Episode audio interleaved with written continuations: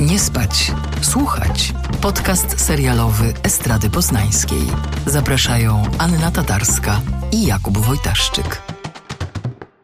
Dzień dobry Państwu, witamy w nowym odcinku podcastu Nie spać, słuchać. Z tej strony Kuba Wojtaszczyk i ta, która właśnie się obudziła, Anna Tatarska.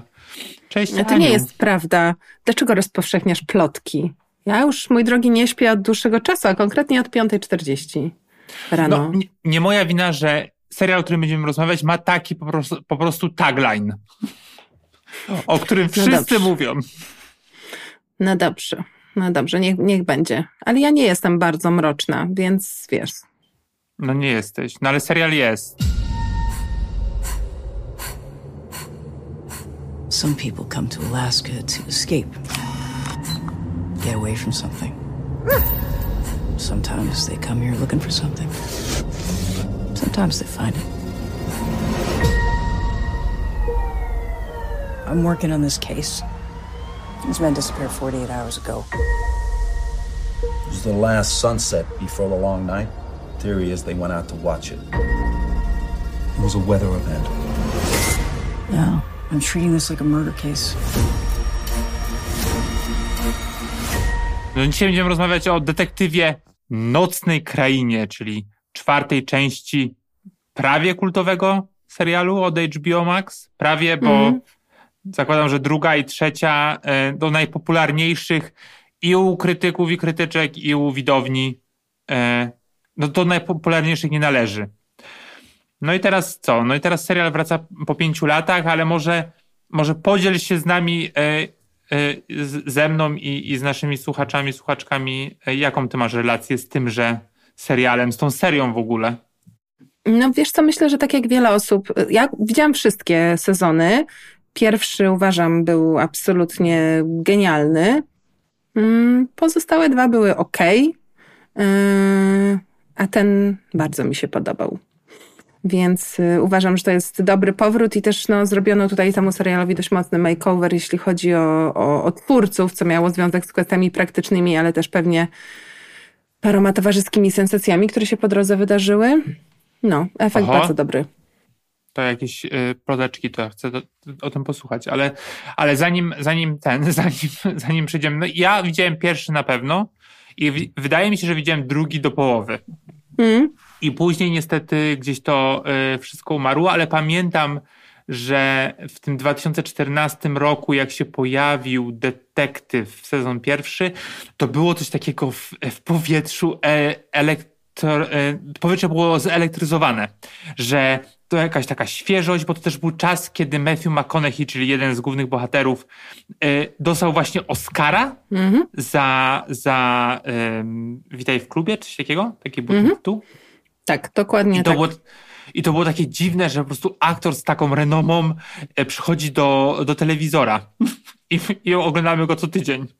Znaczy, wydaje Wtedy mi się, tak że, to, że to był taki czas już pełnego renesansu y, seriali i wtedy już zrozumiano, że mm, udział w projekcie telewizyjnym to nie jest koniecznie coś, żeby zapłacić ratę kredytu, tylko że właśnie te seriale takie premium, szczególnie te firm, firmowane przez HBO już, wiesz, Mhm. hulały y, w pełni. No przypomnijmy, że przecież Gra o Tron wystartowała w 2010 y, roku, jeśli się y, nie mylę, więc wtedy już, wiesz, tam trzeci czy czwarty mm, sezon, y, który pokazywał, że, że właśnie też serial jest w stanie wykreować gwiazdę, taką naprawdę wielką mm, gwiazdę, więc McConaughey zdecydowanie jechał wtedy na, mm, na tej fali. To była też taka fala zmieniania wizerunku, który się, no co, co się udało y, trwale. Mm, I jak spojrzymy Trwale. na na aktorów, którzy, e, którzy potem brali udział e, w kolejnych odsłonach detektywa, to myślę, że oni zgłaszali się, czy też byli wybierani do tego projektu właśnie z nadzieją, że to będzie taka przygoda, która e, gdzieś tam da im jakiś rodzaj nowego, mm, nowego wcielenia, bo mamy tutaj zarówno aktorów, którzy mogliby potrzebować makeoveru typu Vince Vaughn, aktorów, którzy myślę mm, z sukcesem przeszli znowu transformację wizerunkową e, i udowodnili, że potrafią dużo, takich jak e, Colin Farrell, czy aktorów takich jak e, Mahershala Ali, który mm, jeśli się nie mylę, to w detektywie występował już po Green Book, czyli em, Czyli to też by sugerowało, że to był po prostu prestiżowy projekt. No ale Mm, wydaje mi się, że to też kwestia tego magnetyzmu Nika Pizzolato, który, e, który mhm. ten serial stworzył i, i, i, był jego mm, jakby taką siłą napędową właśnie przez trzy sezony. Ten jest pierwszy, gdzie go nie ma. Zastąpiła go Issa Lopez. Ciekawa decyzja, pewnie zaraz więcej o tym mm, powiemy. No ale też wydaje mi się jednak, że mm, to jak wielkim sukcesem stał się detektyw na początku, to była zasługa w dużym stopniu e, Karego Georgiego Fukunagi, który mhm. był takim cudownym dzieckiem tak. z sandansowymi trochę korzeniami, a potem potem z dużymi projektami na koncie Patrz Bond. No tylko niestety, yy, albo stety raczej, zmiotła go szpetnie fala. Um, bo się parę lat temu okazało, że um, no, nie robił tam zbyt ładnych y, rzeczy i że bardzo lubił y, młode kobiety na planie y, zapraszać do współpracy po godzinach. E, więc trochę takie czystki za kulisami. Mm, mhm. No i ten nowy detektyw jest cały czas bardzo mocno osadzony w konwencji, ale jednak wydaje mi się, że ma trochę inną energię i w pewnym sensie, jeśli chodzi o takie nawiązania do tego, co duchowe, mm, co można powiedzieć w ziemi, co w nas, co za nami, skąd się wzięliśmy, jakieś takie kulturowe DNA, to wszystko e, w tym czwartym sezonie jest tak, jak było w pierwszym.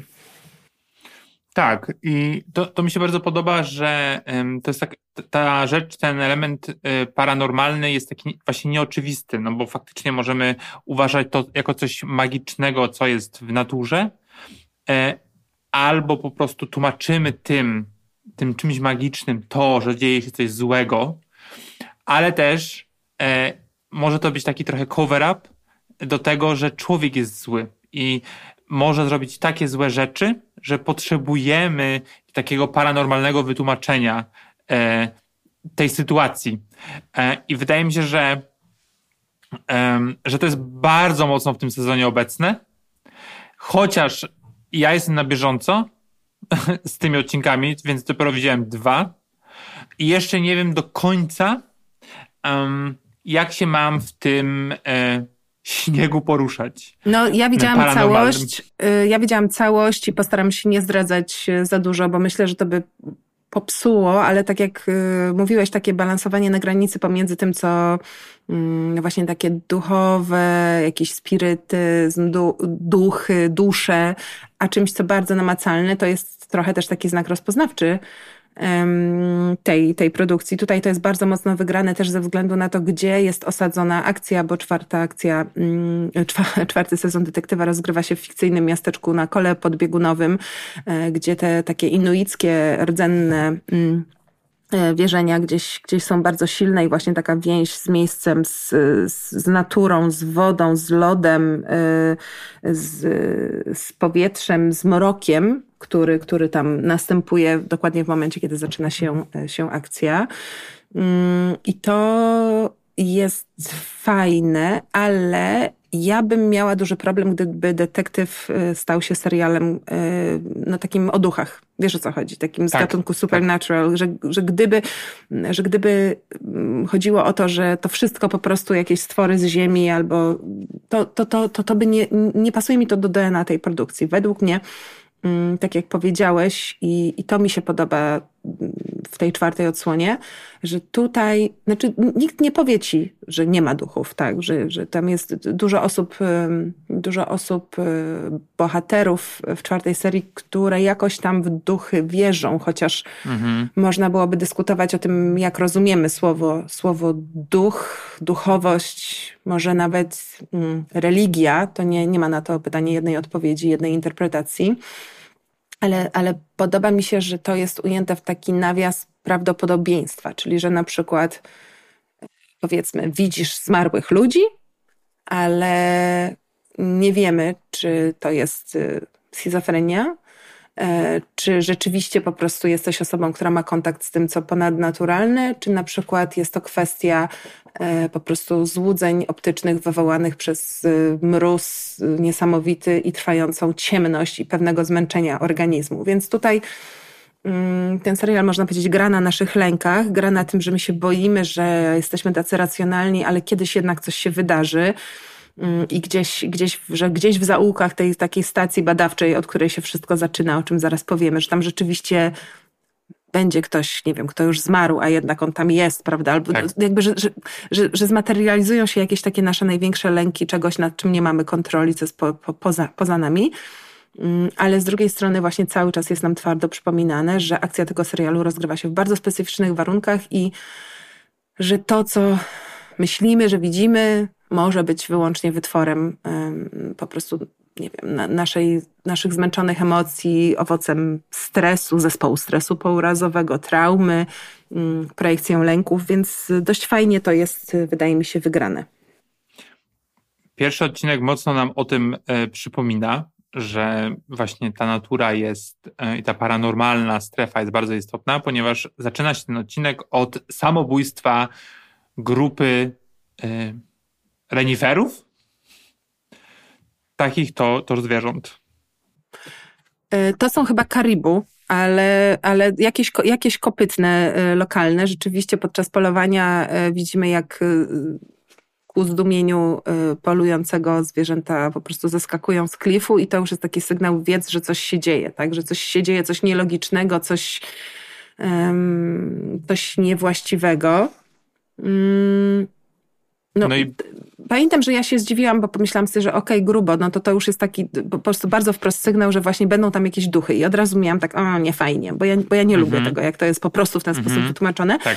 No ale powiedzmy, że potem tych możliwych interpretacji jest, y, jest wiele i, jest ich na tyle dużo, że można sobie mm, wybrać. Mhm. Ja miałem, tak, e, miałem tak, takie uczucie, że znowu marne CGI, bo cały czas mam w pamięci te okropne jelenie z e, tego filmu na Netflixie z Julią Roberts. E, tam na końcu ja na szczęście nie wiem, o czym mówisz, więc wiesz. Mhm. Good for me. Good for you. Ale Kuba, no weź, musimy powiedzieć w ogóle o co chodzi, bośmy nic nie powiedzieli, już dyskutujemy o serialu, a nie powiedzieliśmy w ogóle, wiesz, co się dzieje. No więc dobra, jesteśmy w, e, na Alasce, którą gra Islandia, no ale to już pomijając. E, ale to jest bardzo ciekawe. Mhm. Bardzo ciekawe, dlatego że e, to znaczy oni tłumaczą się tak, że po prostu Alaska była zasypana, E, i trudno było tam dojechać, a wydaje mi się, że po prostu chodziło o pieniądze, że Wiesz jednak co, w Europie się... Nie, nie tylko, nie tylko, bo powiem Ci, że ja słucham takiego dość długiego podcastu właśnie tam z Issą Lopez i jeszcze z jakimiś innymi producentkami i oni bardzo sensownie mówili o tym, że po pierwsze, jeśli chodzi o zabudowę, mm, to znaleźli tam um, taki rodzaj budynku, który pasował do wizji takiego, wiesz, y, industrialno-rybackiego, mhm. trochę górniczego właśnie miasteczka, ale też chodzi o to, że Islandia jest bardzo rozwinięta, jeśli chodzi o przemysł filmowy. Oni są przyzwyczajeni do robienia filmów w trudnych warunkach, własnym sumptem. No i w dużym skrócie po prostu myślę, że produkcja znalazła tam obsadę, ekipę, tak, która była w mhm. stanie im zrealizować ten pomysł, który pewnie w Stanach byłby uznany za jakiś niesamowicie trudny. Mm, zresztą przypomniało mi się przy okazji słuchania tego podcastu, jak kiedyś rozmawiałam z Małgośką Szumowską, jak ona y, robiła ten swój taki anglojęzyczny projekt.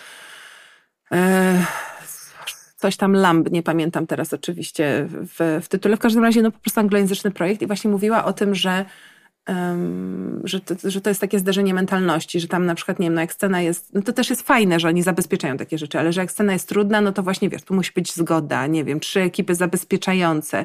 Na początku jeszcze ci 10 razy powiedzą, że to się nie da tego zrobić, bo to jest za trudne, nie?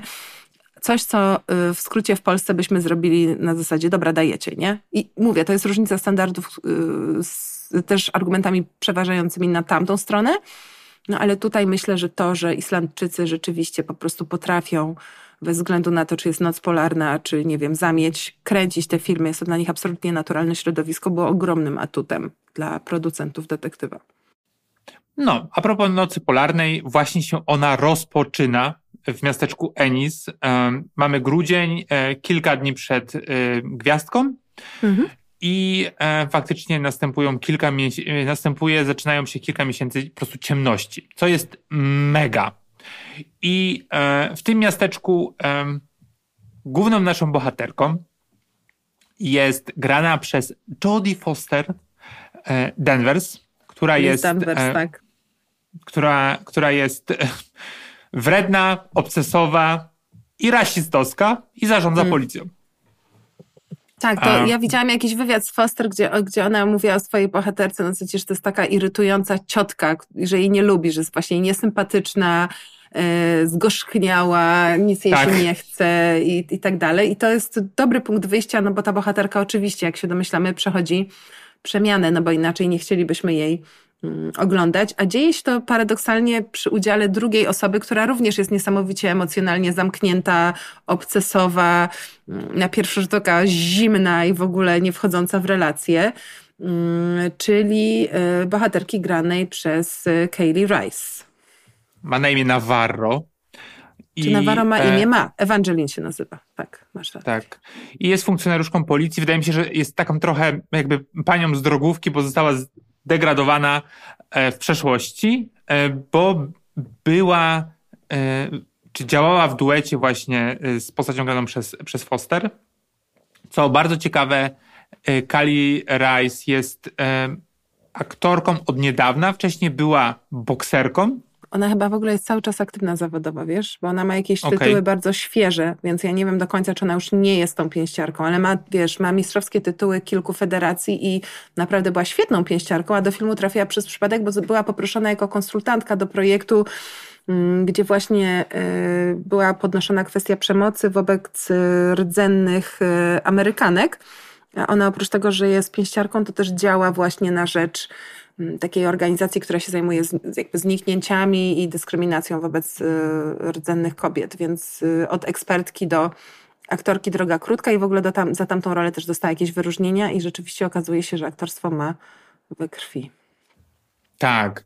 I faktycznie jak w jednej ze scen powala pijanego po prostu górnika czy faceta, wierzymy w to w stu procentach. Jest taka faktycznie gra całym ciałem. E, no i też jest oczywiście, wydaje mi się, że to jest bardzo istotne, jak ona wygląda, że na przykład ma kolczyki w polikach, ma tatuaże na całym ciele, mm, no jest oczywiście umięśniona, taka mm, aktywna bardzo. Mm. Tro, trochę um, działa jako kontra do postaci Foster, ale też nie do końca, bo jak oglądamy właśnie, oglądamy to, co robi e, Denver w, w, w swoich scenach, to ona opowiada historię ruchem, że tutaj daje komuś zupę, tutaj coś po coś sięga, tu czegoś szuka, żeby pokazać. I cały czas ta narracja jest popychana do przodu i wydaje mi się, że to jest świetne, że jakby nie ma takiego czegoś, że ona podchodzi do, mm, podchodzi do baru na przykład i pyta o kogoś. E, mhm. Czy widziałeś tę osobę? Tylko cały czas ona jest w ruchu i, i trochę wyprzedza jakby odpowiedź, którą uzyska Y, potencjalnie od osoby, z którą rozmawia.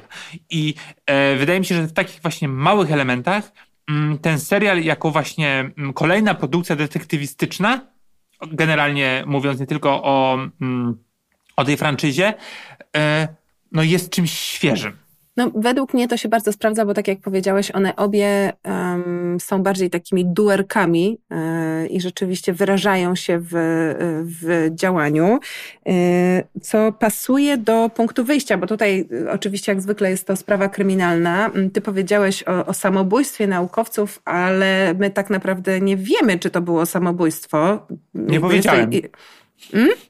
Nie powiedziałem tego. A ja tak zrozumiałam. Nie, ale to nie jest spoiler, bo jakby to jest jedna z teorii, yy, z teorii jakby ro, roboczych. Yy, mamy, yy, no właśnie tam, tam w po, pobliżu tej miejscowości, nieopodal tej miejscowości stację mm, badawczą, która się zajmuje badaniem lodu, tego pralodu i, i szuka w nim jakichś odpowiedzi na temat tego, kim jesteśmy i skąd się mm, wzięliśmy, dokąd, y, dokąd idziemy. I po prostu pewnego dnia y, okazuje się, że zniknęli pracujący w niej naukowcy. Mężczyźni. Mm. E, tak, sami mężczyźni, którzy, no to chyba nie będzie spoiler, nie żyją. Potem wychodzi. No i pytanie jest, kto ich zabił, dlaczego ich zabił, e, czy może oni sami po prostu zginęli, dlaczego wyszli w ogóle z e, ze stacji, gdzie wiadomo, że noc polarna i, i, i, i, zima, prawda, to jest, nie wiem, minus tam 40 czy, czy ile. No generalnie zamarzasz natychmiast. Dużo. Nie ma, nie ma szans. No i też e, co ich sprawa ma wspólnego ze starą sprawą, taką już zamkniętą, nierozwiązaną, czyli tak zwaną cold case, dotyczącą e, niejakiej Ani Kotok, czyli właśnie rdzennej kobiety z Enis, aktywistki, która parę lat temu została znaleziona martwa, bardzo brutalne, rozległe um, obrażenia. No i nigdy nie ustalono, kto ją, kto ją zabił. Y, były podejrzenia, dlaczego umarła, bo mm, protestowała przeciwko e, kopalni lokalnej, która no z jednej strony oczywiście, jak to w takich społecznościach bywa i też fajnie właśnie detektyw to pokazuje, daje na chleb, tak, zapewnia pracę pewnie większości mieszkańców, a reszta obsługuje tę, tę stację. Z drugiej strony oczywiście zatruwa y, mm, dosłownie życie mieszkańców, ale, zatruwając ale wodę nie, i, i, grunt. Ale, mm, ale to no. nie stacja. Nie, nie, to... kopalnia. Kopalnia, tak, tak, no, tak. kopalnia, tak, no. mówię o kopalni teraz. Okej, tak, okej, okay, tak, sorry. Że ona protestowała przeciwko, przeciwko mm, kopalni, no ale też oczywiście wielkie lobby stojące za kopalnią i na, jakby założenie było takie, że pewnie się komuś to nie spodobało, natomiast komu, dlaczego, dlaczego nigdy tego nie ustalono nie wiadomo, nie wiadomo, po prostu znaleziono jej ciało, pochowano, yy, pochowano ją i, i, yy, i koniec. No i okazuje się, że te dwie sprawy mogą być potencjalnie powiązane, a właśnie yy, Danvers i, yy, i Navarro yy, stawiają sobie za cel rozwiązać je obie, Szczególnie, że Navarro jakby z tą poprzednią sprawą jest właśnie bardzo, bardzo związana, bo czuje się gdzieś jakoś Mm, utożsamia się chyba z tą, z tą Eni, też jako, jako przedstawicielka właśnie tej rdzennej ludności. I myślę, że rozumie wyjątkowo dobrze, co to jest y, taka wielopoziomowa opresja, która dotyczy nie tylko płci, ale też właśnie mm, przynależności etnicznej. Natomiast y, Danvers się będzie dopiero mm, uczyć, że jest taki jakiś świat, którego ona nie zna, mimo że tam mieszka od bardzo dawna i, i, i, i ta przestrzeń właśnie związana z plemiennością która jest jej obca i dopiero będzie musiała ją poznać. Um, to, co jest um, ciekawe dla mnie, to to, że Lopez um, w takiej warstwie wizualnej no, bardzo mocno nawiązuje do, do popkultury, czy generalnie do sztuki. No i jesteśmy w tej stacji badawczej, no to e, te, te pierwsze sceny no, na myśl przy, przywodzą obcego e, Scotta, chociażby i właśnie Nostromo i jak poznajemy tych, znaczy poznajemy może to dużo powiedziane, ale jak, jak pokazuje się taki y, życie codzienne tych, tych facetów na tej stacji jest absolutnie fantastyczne i to jest dla mnie po prostu wymarzone miejsce, gdzie chcę się y, przenieść na starość, czyli mam telewizor z filmami i jeszcze siłownię obok i super kuchnię, więc Tylko nie możesz wyjść na zewnątrz, co? No właśnie, taki drobiazg. To nie przeszkadza mi to w ogóle zupełnie. I um, ale też e, później, jak znajdujemy ich martwych, mm, no to faktycznie to jest taka fantastyczna scena, niczym pomnik po prostu nagich tych mężczyzn pnących się jeden na drugiego, za, za, takich za, za, zamrożonych w niemym krzyku. Jakby próbowali się trochę wydobyć na powierzchnię, wiesz, jak, jest, jak się topią ludzie, no to próbują jeden drugiego zapać, żeby, mm. żeby wyjść mm, i z, e, zaczerpnąć powietrza. I faktycznie dla takich super inteligentów, no to będzie to wyglądać jak z obrazów Boscha, ale generalnie no to jest po prostu żywcem wzięte z, e, z filmu Coś Carpentera. Nawet te takie za, mm, zamrożone twarze, e, no, no mocno takie kiczowate bym powiedział, no to jest po prostu z tego filmu z lat 80. i to no, mi się to bardzo też, spodobało. To pachnie też lśnieniem, wiesz, tam tych odniesień jest cała, tak, e, tak, cała masa. Według mnie to też jest trochę właśnie zasługa Issy Lopez, chociaż może wymyślam, bo ona jest y, producentką, teraz showrunnerką tego y, czwartego sezonu i jest to y, kobieta, która ma bardzo ciekawą historię, bo ona z jednej strony ma zaplecze w operach mydlanych, Mhm. Mm, więc y, mówiła o tym bardzo ciekawie w którymś y, z wywiadów, że doskonale rozumie, co to znaczy ekonomicznie podchodzić do, do materiału, tak? Że, że masz jakby krótkie odcinki, musisz tam włożyć tylko tyle, ile się da, ale to, mm, to musi mieć sens i, i wpływać na emocje. A z drugiej strony, jeśli dobrze zrozumiałam, co jest w ogóle fascynujące, to ona jest wykształconą archeolożką. I słuchaj, zanim y, się zajmowała filmem, to zajmowała, była arche archeolożką. W związku z tym y, y, dla niej praca przy detektywie no to był Cymes i jeszcze też oni bardzo mm. właśnie współpracowali z lokalnymi e, społecznościami, mimo właśnie, że te zdjęcia, tak jak mówiliśmy, były kręcone na Islandii, to tam też bardzo dużo osób z nimi poleciało, które rzeczywiście, mm, no nie w Enis, bo Enis nie istnieje, ale w podobnych miasteczkach mieszkają, działają na rzecz lokalnej społeczności i rzeczywiście są stamtąd, skąd y, w serialu Mm, bohaterowie, więc bardzo dużo takich kwestii y, po tym wstępnym, wstępnej wersji scenariusza było konsultowanych. Mm, no i ona opowiedzia, opowiadała właśnie, że tak bardzo dokładnie na zasadzie y, ona by tak nie powiedziała, y, nie zrobiłaby takiego gestu, to musimy zmienić, tak, nie wiem, ten mhm. symbol by tak nie wyglądał, więc rzeczywiście to było bardzo dokładnie mm, zresearchowane i według mnie tutaj to fajnie działa. Znowu wracamy do, do początku, bo masz coś, co jest bardzo szczegółowo przygotowane, w związku z tym wszystko to, co jest takie dodatkowe w warstwie dopowiedzenia, wyobraźni, lepiej frunie. My często o tym mówimy, że jak coś jest zrobione niechlujnie, to trudno jest uwierzyć, a jak właśnie jest mhm. zrobione bardzo starannie, to, to łatwiej, nie? Więc tutaj według mnie mm, zdecydowanie właśnie jest łatwiej. E, tak, i to też jest ciekawe, że mm, jak ona w ogóle trafiła na, na, na, plan tego, tego serialu, bo słuchałem z nią wywiadu i mówiła, że faktycznie pisała coś na styl e, tego serialu, w sensie takiej nocnej krainy, że faktycznie, faktycznie akcja tego serialu miała dziać się w czasie nocy polarnej. No i mm, w międzyczasie właśnie dostała mm, propozycję od HBO bodajże, żeby, mhm. żeby zrobić, a może, a może detektyw. Tak, a e, może spróbujemy. Mhm. I faktycznie e, pisała też postać kobiecą z myślą o Foster, tak przynajmniej twierdzi. E, I, e, no i ponownie, nie, że jakby widać, że, że wsadziła w, w nią no wiele takiego, takiego mięsa, które jest rzadko widoczne. I wydaje mi się, że takim dobrym odniesieniem byłaby, nie wiem, Kate Winslet z Mary z Easttown, która też gdzieś, ten serial też jest taki na pewno był Merowaty. inspiracją to. Tak, tak, tak. E, co, co też może być uważane za minus, ale o tym może powiemy na końcu, bo jeszcze chciałem uderzyć trochę w fabułę, mhm. E, porozmawiać o niej, bo mm, to pierwszy, e, pierwsza odsłona detektywa, która nie ma dwóch osi czasowych narracyjnych. To znaczy tej pierwszej, w tych pierwszych trzech e, serialach um, poznawaliśmy um, bohaterów w przeszłości, no i odpowiednio postarzonych. I po prostu pamiętamy y, Matthew McConaughey'a z pierwszej części, który po prostu był wrakiem człowieka, tak go po prostu ta, ta sprawa z przeszłości zjadła, że wyglądał jak po prostu y, osoba w kryzysie bezdomności, w chorobie alkoholowej i tutaj tego, tego nie mamy i faktycznie być może ta sprawa z przeszłości e, e, trochę mm, ta właśnie ta sprawa Enika, Enika o której wspomniałaś, e, służy temu, że to jest taki właśnie trochę wgląd, wgląd w, w inne pole czasowe.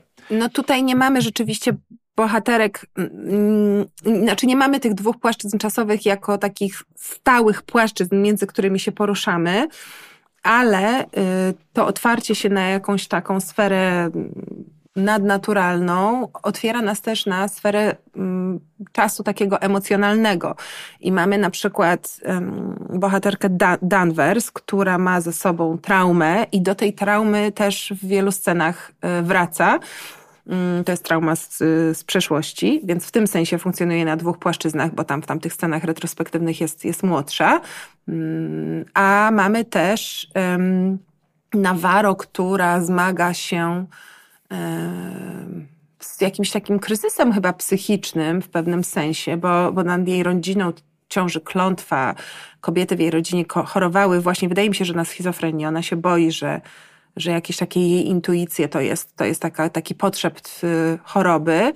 I też mamy takie sceny, można powiedzieć, introspektywne, w których ona gdzieś przechodzi do jakiejś innej rzeczywistości. I to można powiedzieć, że to jest po prostu mm, wizualizacja jej jakby wątpliwości i lęków, ale w pewnym sensie jest to też jakaś tam mm, jakaś tam inna przestrzeń. No bo sa, sama ta sytuacja, ta opowieść o Annie Kay, my ją odkrywamy jednak głównie z punktu widzenia tu i teraz, tak? Odnajdywanych jednak tak. po czasie gdzieś skrytych wcześniej dowodów, bo komuś się wreszcie zachciało, prawda?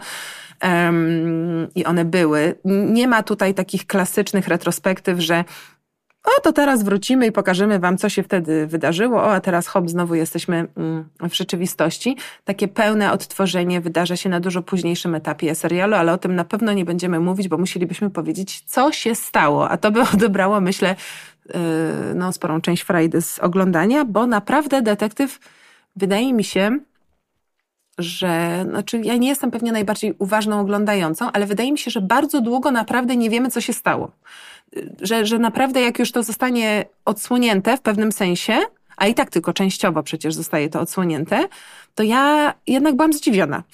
muszę, muszę ci powiedzieć, więc... Ja mam, ja mam no. nadzieję, że moje, y, moje przypuszczenia się nie sprawdzą, y, bo tak jak ty nie lubisz takich właśnie magicznych rzeczy. Za mhm. którymi ja też nie przepadam raczej w serialu takim dramatycznym, y, to czego się boję, to takim, takie... Mm, łatwe wytłumaczenia tych takich paran, paranormalnych kwestii. Czyli na przykład e, mówimy o kopalni, która e, no ewidentnie trzyma w garści całe miasteczko. E, skoro jest, skoro jest mm, kopalnia, która zatruwa e, na, jakby przestrzeń naturalną miasteczka. Wielokrotnie tam się e, powtarza, że woda jest znowu, e, że wody nie, nie da się znowu pić. Kilkukrotnie też ktoś ma, miał umarł na białaczkę, ktoś miał raka kości i ewidentnie są jakieś takie mm, rzeczy z tym związane, jak również właśnie ta stacja badawcza mm, no, próbuje przebić się przez tę taką wieczną zmarzinę po to, aby no de facto wyleczyć śmierć znaleźć jakieś lekarstwo na, mm, na choroby, które są do tej pory nieuleczalne. I, e, I trochę się boję, że, że to pójdzie w tym kierunku właśnie takich ekoświrusów. E, I, e, I będziemy o tym mówić. Mam nadzieję, że jeżeli w ogóle, to nie w sposób taki, wiesz, drastyczny. Oczywiście nie spoileruj mi, to są tylko moje takie, wiesz, przypuszczenia.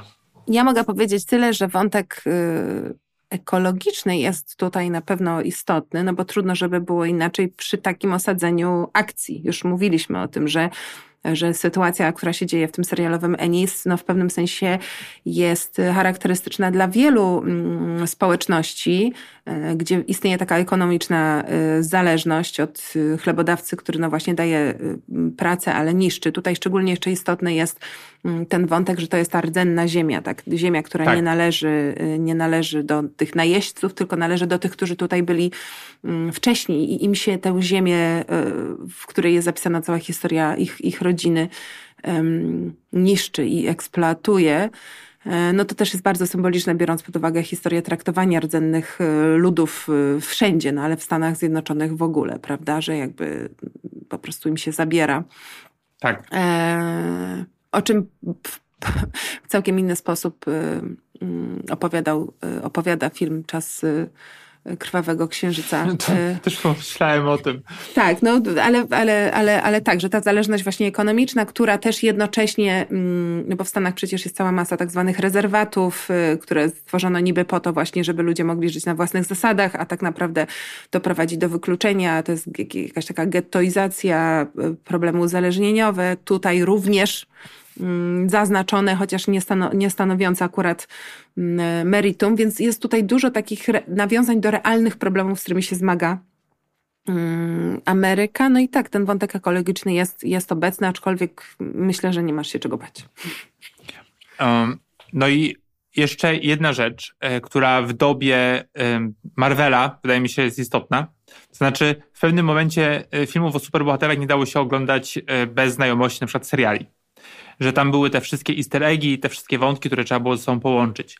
E, no i um, True Detective, który jest no, de facto fran franczyzą, również mógł się pokusić o takie rzeczy, nie? Że, że w każdym kolejnym sezonie były ostre nawiązania do poprzednich, e, mimo że to były po prostu standalone, e, niezależne produkcje. No i faktycznie w tym sezonie wydaje mi się, że twórcy, twórczynie poszli o krok dalej, no bo tak, mamy tę taką spiralę, która pojawia się, którą wytatuowaną miała Enika i wytytułowano miał jeden z tych kolesi z tej, z tej stacji badawczej. I to jest spirala, która mm, jest jednocześnie jakby przenosi nas do pierwszego sezonu i to jest znak związany z ruinami Karkosy, e, gdzie, e, gdzie to był taki mm, ołtarz, gdzie zabijano chyba no właśnie różne osoby w tym pierwszym sezonie e, i też na przykład ptaki kreśliły taką spiralę na niebie a propos paranormalnych, paranormalnych rzeczy. E, I tutaj faktycznie ta spirala się pojawia. Jest to jakiś taki rdzenny znak, który, który istniał jeszcze przed lodem, przed śniegiem. Tak mówi przynajmniej e, bohaterka Rose, którą gra ikona Fiona Show. E, no i ikona Fiona Show to jest taka postać w tym, w tymże serialu, która jest bezpośrednim nawiązaniem, wspaniała oczywiście, nawiązaniem do, do pani z pieńkiem z Twin Peaks. Po prostu jest taką wszystko wiedzącą osobą, która żyje gdzieś na jeszcze dalej niż to miasteczko jest, we wspaniałej chacie, po prostu chciałbym ją przyjąć w stu procentach. Mhm. I ona i ona widzi zmarłego ducha swojego partnera, zja, jakby zjawę, który umarł na... Wydaje, że to jest jej syn. To jest jej syn? Wydaje nie, ona mówi, że seks uprawiali. Tak? Nie, no, to może tak. nie syn. Chociaż tam to dziwne rzeczy się dzieją w tym Ennis, no.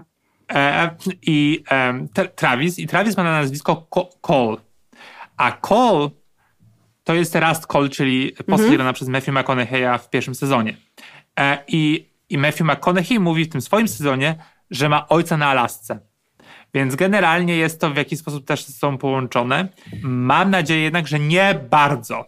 Nie, nie, tutaj jest cała masa, wydaje mi się, to są takie, wiesz, ćwiczenia rekreacyjne, wyszukiwanie tego typu podobieństw. Zresztą w internecie jest cała masa tekstów y, tak. właśnie, gdzie można się dowiedzieć od, od ludzi, którzy znacznie staranniej oglądają seriale niż ja, y, co to jest dokładnie i, i gdzie to jest pochowane. Ale jest to dodatek, a nie konieczność. Można oglądać detektywa um, Krainę Mroku całkowicie, w ogóle bez świadomości nawet, że, um, że te zależności istnieją, bo to jest absolutnie samo, samodzielna i nowa Mm, i nowa historia. Myślę, że powinniśmy jeszcze troszeczkę pogadać, słuchaj, o aktorkach jednak i w ogóle o aktorach, bo tak wspomnieliśmy tylko, tak. Że, że, że dobrze, że dobrze. No ale ja myślę, że mamy tutaj parę, która wymiecie przyszły sezon nagrodowy. Bez, y, bez dwóch zdań. Też taki nieoczywisty jest ten duet w pewnym sensie.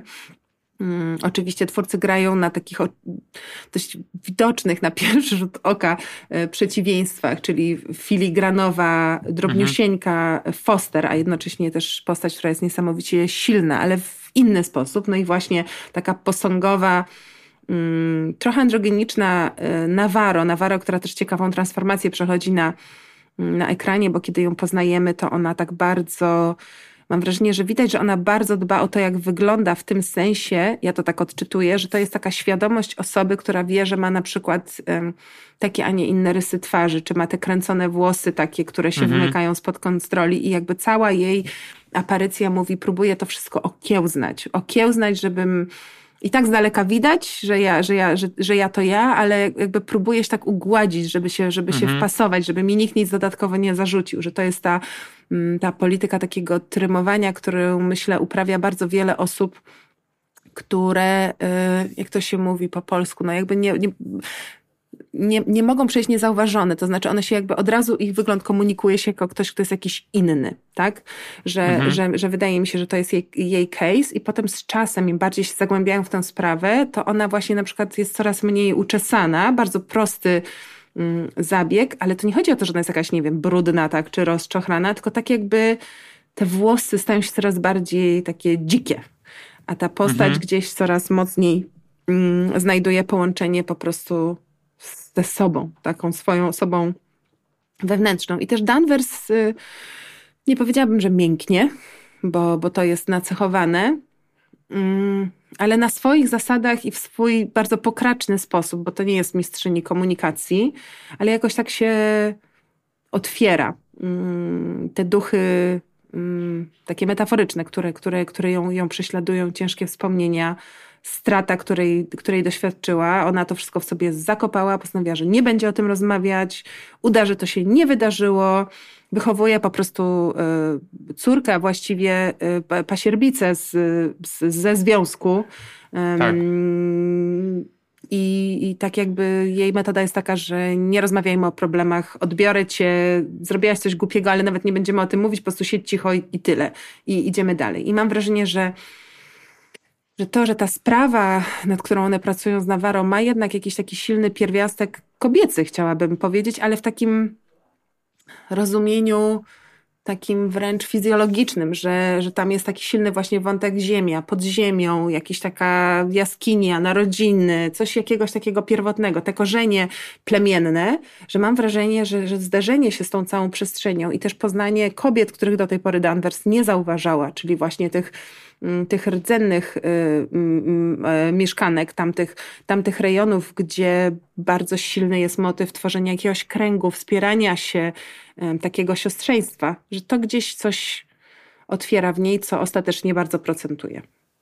Tak, ale też mam wrażenie, że to nie jest takie e, wszystko nachalne. No bo wiadomo, mm. że teraz Hollywood po prostu bazuje na tych wszystkich rzeczach, o których e, się nie, mówi, nie mówiło przez lata, czyli siostrzeństwo, czyli LGBT, czyli, czyli niebiałe osoby, a tutaj to jest wszystko gdzieś tak e, podane... Um, nie na siłę. Chcę, chcę powiedzieć, mm. no właśnie, tak, tak smacznie, zwłaszcza, że ona też jest taką postacią, że znowu też nie jest rasistką na takim biegunie po prostu, że chciałaby y, y, wymordować połowę populacji, ale no właśnie gdzieś tam powie coś takiego, nie? Podpowiedziało ci to twoje e, spirit animal na przykład i, i wiadomo, że no nie powinna tego mówić, ale z drugiej strony e, no uśmiechniemy się pod nosem, nie? Że Ale ja mam wrażenie, że ona tak samo drzeła ze swojego białego kolegi. Ona jest po prostu w pewnym sensie taką ham, hamką. Znaczy w sensie jest taka na maksa bezpośrednia i nie dba specjalnie o to, jak się ktoś poczuje. Nie ma w niej, bardzo jest mało w niej empatii, tak?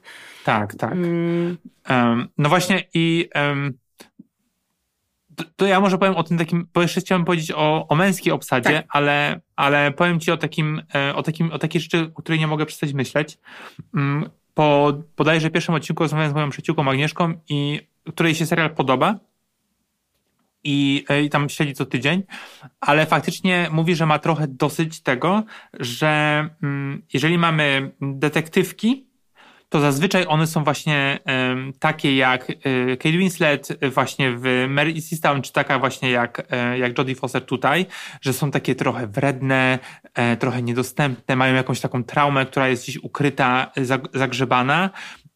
I nie mogę o tym przestać myśleć, że jakby próbuję znaleźć jakby kontrapunkt do, do tego myślenia i na myśl mi przychodzi Charlie z, z, z, z, z Poker Face, że ona jest trochę taką detektywką, no trochę inną, ale jednocześnie też je, w jakiś sposób jest w tym worku, że to nie jest, e, że to nie jest e, detektyw Monk, tylko właśnie ktoś taki e, wrednowaty jednak. Wiesz co, z drugiej, z drugiej strony powiem ci, że akurat w przypadku tej produkcji myślę, że wszystko to, co się dzieje dookoła, że jakby, nie wiem, no wydaje mi się, że jeśli ktoś codziennie ogląda śmierć, to ja się nie spodziewam, że będzie, wiesz, miłą, łagodną y, osobą.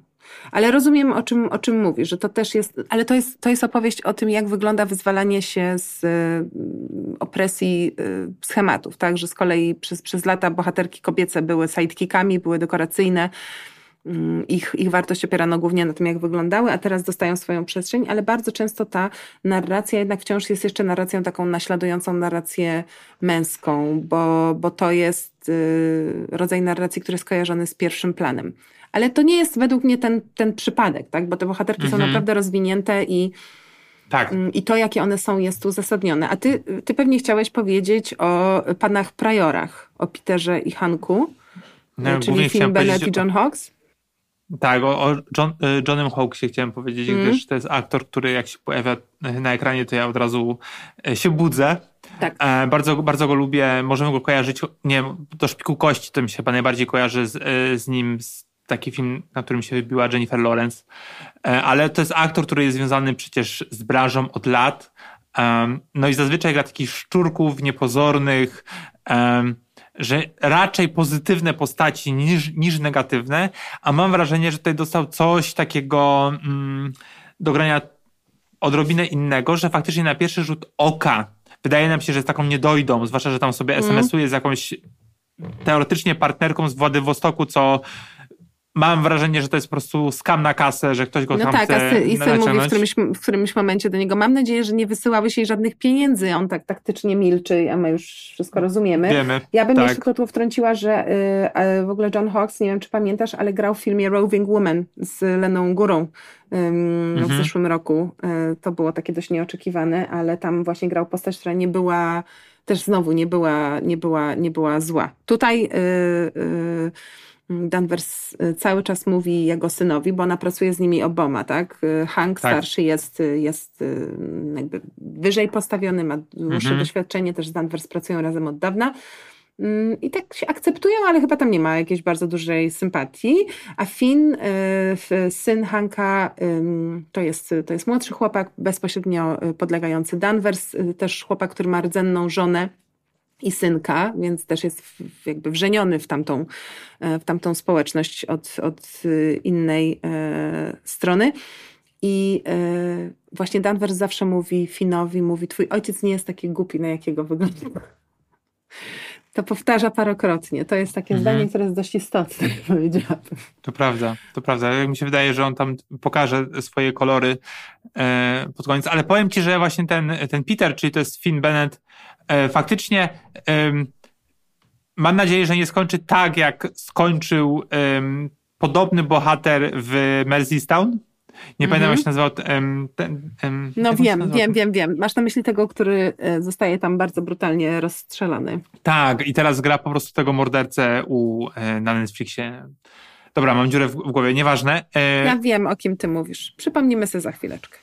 I faktycznie, i faktycznie dobry casting ponownie, że to jest sidekick i znowu jest blondyn, trochę taki niepozorny, a jednocześnie gdzieś tam no ta gra aktorska przykuwa uwagę, nie przyćmiewa innych i jednocześnie też ma takie różne barwy, że pamiętam taką scenę, że e, w drugim odcinku ogląda TikToka, pilnując zwłok tych, tych zamrożonych zwłok em, mężczyzn ze stacji badawczej i przychodzi e, pasierbica e, Jodie Foster i go wystrasza. I faktycznie to jest zupełnie inny, em, inna scena, do której jesteśmy przyzwyczajeni z nim.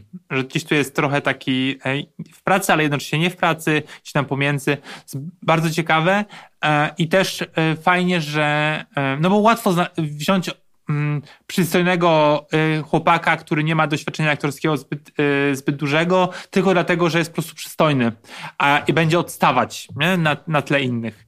A tutaj faktycznie gdzieś ten casting się sprawdził, więc ekstra. Bardzo się Um, sprawdził, a ja od razu wtrącę, bo sprawdziłam. My myśleliśmy oczywiście o Iwanie e, Petersie, Petersie.